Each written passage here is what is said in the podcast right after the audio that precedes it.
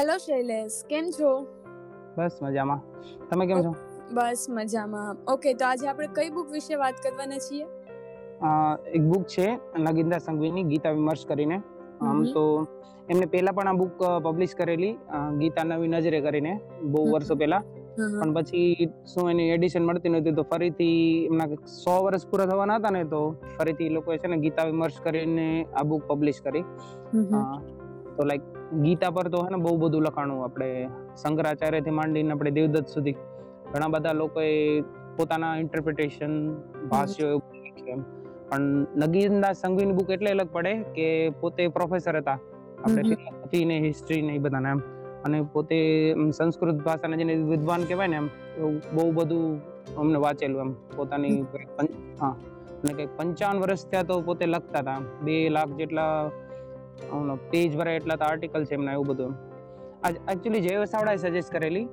કે ગીતા પર એમને વાંચેલી બે બુકમાં એક એમને ઓશોનું નામ આપ્યું હતું અને બીજું એમને આ નગીનના સંઘવીની ગીતા વિમર્શની વાત કરી. અચ્છા. હા તો મેં પહેલા પણ વાંચી હતી ત્યારે લાઇબ્રેરીમાંથી પણ પછી જ્યારે આ નવી બુક બહાર પડી પછી આ વાંચી એટલે પછી મજા આવી એમ. એટલે બીજા બધા જે બુક લખે ને ધારો કે ઇસ્કોન વાળા લખે કે કોઈ દેવદત્ત પટનાયક લખે આપે તો એ બધા ગીતાને એ રીતે રજૂ કરે કે પોતે શું માને છે એમ. ધારો કે કોઈ વધારે પડતું ધાર્મિક હોય તો એ ગીતામાં ભગવાનને બતાવે. કોઈ સંન્યાસ સંન્યાસ્ત હોય કે જે સંન્યાસની વાતો કરતો હોય તો એ ગીતામાં એવું બધું બતાવે કે ભાઈ ગીતા તો સંન્યાસનો ગ્રંથ છે પછી અમુક મરણની વાતો કરે આ તે. પણ જે આ બુક છે ને એમાં એ લોકોએ એટલે ટૂંકમાં નગીનાથ સંઘવીએ એઝ ઇટ ઇઝ બતાવ્યું છે એમ. તો એ પક્ષ કોઈનો પક્ષ લીધા વિના ગીતામાં જે એકચ્યુઅલી છે એ એમને શું ડિફાઇન કર્યું છે મતલબ એક્સપ્લેન કર્યું છે. એટલે. તો અને મને ખુદને ખબર નહોતી એમ, એટલે ગીતા તો આપણે ઘણું આમ સાંભળતા હોય, ગીતા, આમ ગીતા તે. માતે પણ આપણે ખુદને કોઈ એમ કોક ઊભું રાખીને પૂછે આપણને કે ભાઈ, ગીતામાં એકચ્યુઅલ મેસેજ શું છે? તો આપણને કોઈને લગભગ આમ એટલું બધું ખ્યાલ ન હોય એમ. એટલે પછી મેં કીધું, ગીતામાં છે શું એમ? એટલે શા કારણે એમ આટલા વર્ષો ત્યાં આટલી બધી લોકપ્રિય છે? તો બસ ઈ ડિસ્કવરી એટલે આ બુક છે ને, ટૂંકમાં આ બુક વાંચ્યા પછી તમે ગીતા વાંચો ને, તો તમને વધારે ઓલું ખ્યાલ આવે એમ. એક તો આપણે બધાની લાઈફનું કે નહીં આપણે શાયર લુધિયાનવી કેમ કે એ દુનિયા અગર મિલ ભી જાય તો ક્યાં હે એટલે આપણે ડેઈલી જે રૂટીન હોય આપણું લાઈફનું કે ભાઈ આપણે કામ કરે રાખતા હોય કરે રાખતા એમ? પણ આપણે બધા શું મિનિંગ ગોતવા માટે મતતા હોય એમ? કે આ બધું કરવું એમ કે અંતે મને શું મળવાનું એમ તો એક તો આપણને શું કામ કરવાનો કંટાળો આવતો હોય આ હોય તે બધું. તો પછી ગીતામાં છે ને એક કર્મયોગ કરીને છે એટલે નિષ્કામ કર્મ. એટલે જેને કે જેને ફળની અપેક્ષા રાખે વિના તમારે કર્મ કરવું ના તે બધું. એટલે આમાં એ વસ્તુ છે ને સારી રીતે એક્સપ્લેન કરી છે એમ કે ભાઈ કામ કરવાનો બોજ બધાને લાગે, પછી કામમાં દોષ હોય, આ તે એ બધું. એમ. કે તો આપણે ટૂંકમાં રોજબરોજના જે આપણા કામ હોય, જે પૈસા માટે કરતા હોય, કે ભાઈ એટસેટ્રા એમ, જે ફરજ હોય આપણી, કે જે આપણે ધર્મ હોય, આ તે. એ કામ કરતા કરતા એ તમે કઈ રીતે, શું એ કામને તમે અધ્યાત્મની લેવલ લઈ જઈ શકો એમ, યોગના લેવલે લઈ જઈ શકો તો કઈ રીતે તમે એ કામમાં પણ શું કહેવાય વધુ સારું કે વધુ ઇન્વોલ્વ થઈને વધુ ખોવાય ને એ કામ તમે કઈ રીતે કરી શકો એ રીતે એ મેન્ટાલિટી તમે કઈ રીતે મેળવી શકો? તો એમાં એક એક લાઈન એવી છે એમાં અર્જુન એમ પૂછે કૃષ્ણને કે મારે કે આ શું લેવા કરવું છે એમ? કે આ બધું કરીને મને મળવાનું શું એમ? કે આ બધાને મારીને કદાચ મને રાજ્ય મળે તે રાજ્યનો મતલબ શું એમ? તો ત્યારે કૃષ્ણ ભગવાન એમ કે છે કે આ જગતમાં એવું કાંઈ નથી કે જે મેળવીને મને કઈ આનંદ મળે કે જે મારા માટે મેળવવા લાયક હોય. છતાં હું આ બધા કર્મોમાંથી પસાર થાવ છું એમ. કારણ કે ભગવાન માટે તો એવું તો કાંઈ હોય નહીં એમ કે જે મેળવ મેળવવા માટે માનવ અવતાર લેવો પડે એમ કે કાંઈ એવું તો હોય નહીં એમ. પણ એમ તોય છતાંય કે હું આ બધામાંથી પસાર થાઉં તોય છતાં હું આ બધા કર્મોમાંથી પસાર થાઉં છું એમ. બધા માણસો એમ મળે ના મળે એ બધું એનો વિચાર કર્યા વિના આ બધા કર્મોમાંથી પસાર થવું જોઈએ. એટલે જે કર્મયોગ છે એ સમજાવો પછી ભક્તિ યોગ જ્ઞાન યોગ એટલે એમ કે એમાં એક એક્ઝામ્પલ એવું છે કે એક જ પહાડની અલગ અલગ સાઈડ છે એમ. કોઈ પણ માણસ જ્ઞાનથી પણ એ ઊંચાઈ પહોંચી શકે. કોઈ માણસ અધ્યાત્મથી પણ એ ઊંચાઈએ પહોંચી શકે અને કોઈ કર્મથી પણ એમ. હા કોઈ સાયન્ટિસ્ટ હોય તો એ જ્ઞાન માર્ગેથી પહોંચે. કોઈ ફિલોસોફર હોય તો એ ભક્તિ માર્ગેથી પહોંચે. કોઈ ભાઈ રેગ્યુલર કર્મ કરવા હોય તો પોતાના ટૂંકમાં કલાકારીમાં જેટલો ઓલો ઓતપ્રોત થઈ જાય મોનાલિસા છે આ છે તેવું. એ કર્મ માર્ગેથી ઊંચાઈએ પહોંચે. ખાલી કર્મ માર્ગથી પણ આમ શું એટલે બધાને સમન્વય કરી તો બરોબર લાગે. ઘણી વાર આપણે ભક્તિમય હોય ઘણી વાર આપણને એમ લાગે કે બધું છોડીને બસ ઓલું ભક્તિઓ કરી રાખે એમ એવું બધું. ઘણી વાર આપણને એમ લાગે નહીં આ બધું નકામું એમ. જ્ઞાન માર્ગ એ જે શું અંતિમ માર્ગ છે એને જેવું લાગે. એમ અંતે તો નોલેજ ને બધું નકામું ને એમ. અને ઘણી વાર આપણને એમ લાગે કે નોલેજ મેળવીને પણ શું કરી લેવાનું એમ? કે તમે હજાર બુક વાંચીને પણ તમે શું કરી લેવાના એમ?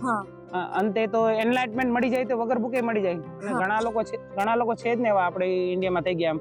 આ કબીર છે. કબીર એટલે કાંઈ ભણેલા જ નહીં પોતે વિવર હતા એમ. તો એ કબીર આજની તારીખે એના ભજનો ગવાયા. હતા ખુદ રવિન્દ્રનાથ ટાગોરે એની આખી બુક ટ્રાન્સલેટ કરી હતી કબીરને એનો ગીતની આ તે બધું.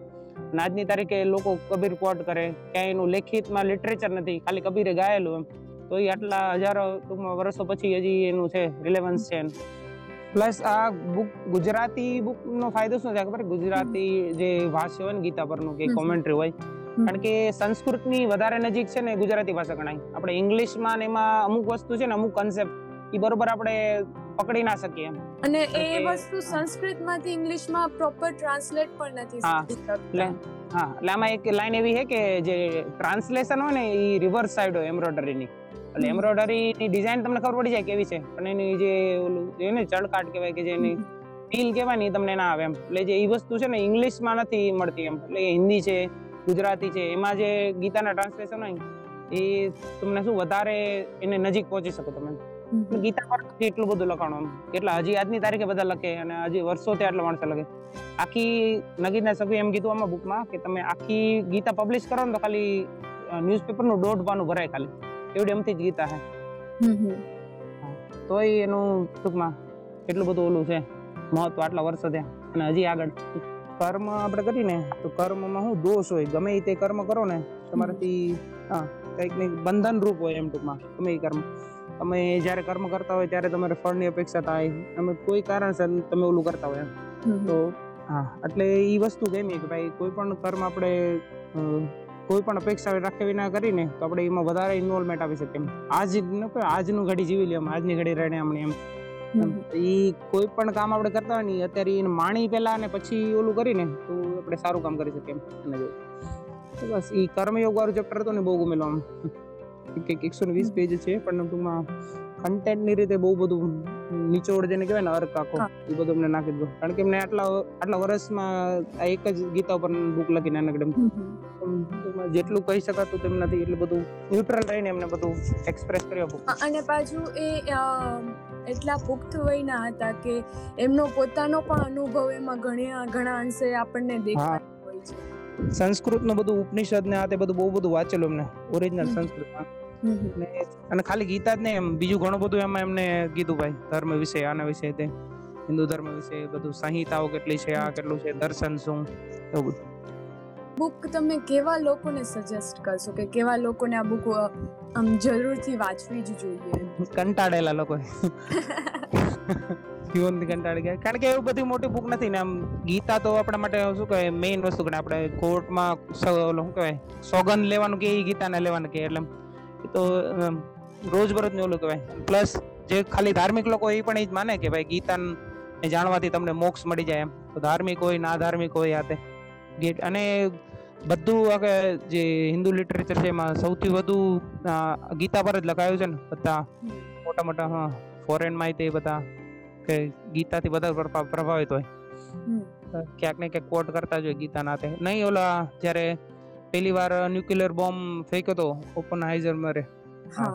ત્યારે એને ગીતાને જ ઓલું કર્યું હતું કે ભાઈ હજારો સૂર્ય એક સામતા એક સામટા જડે ઉઠે એવો પ્રકાશ છે.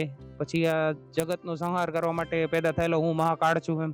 જે કૃષ્ણએ જે ગીતામાં કીધું હતું ને એ વખતે એને સૂઝ્યું હતું ત્યારે એમના મોઢામાંથી શ્લોક નીકળી ગયા. ટૂંકમાં એ બોલી ગયા હતા આ બુક પછી છે ને ગીતે ઉમર્સ પછી બધું મીરા, પછી કબીર આ તે એ બધું તમે એ બધી દુનિયામાં જાઓ ને તો તમને હું વધારે સેન્સ કરે ઓલું. કે કે એ લોકો એમ ટૂંકમાં કઈ રીતે એટલી ઊંચાઈએ પહોંચી ગયા એમ. કારણ કે બધા ભક્તિમય થઈ ગયા બધા જ્ઞાનમય થઈ ગયા એમ. કારણ કે ખોવાઈ જ ગયા આખા એ વસ્તુમાં એમ. એટલે એ આટલા વર્ષે પણ તમને શું એનું ઓલું લાગે?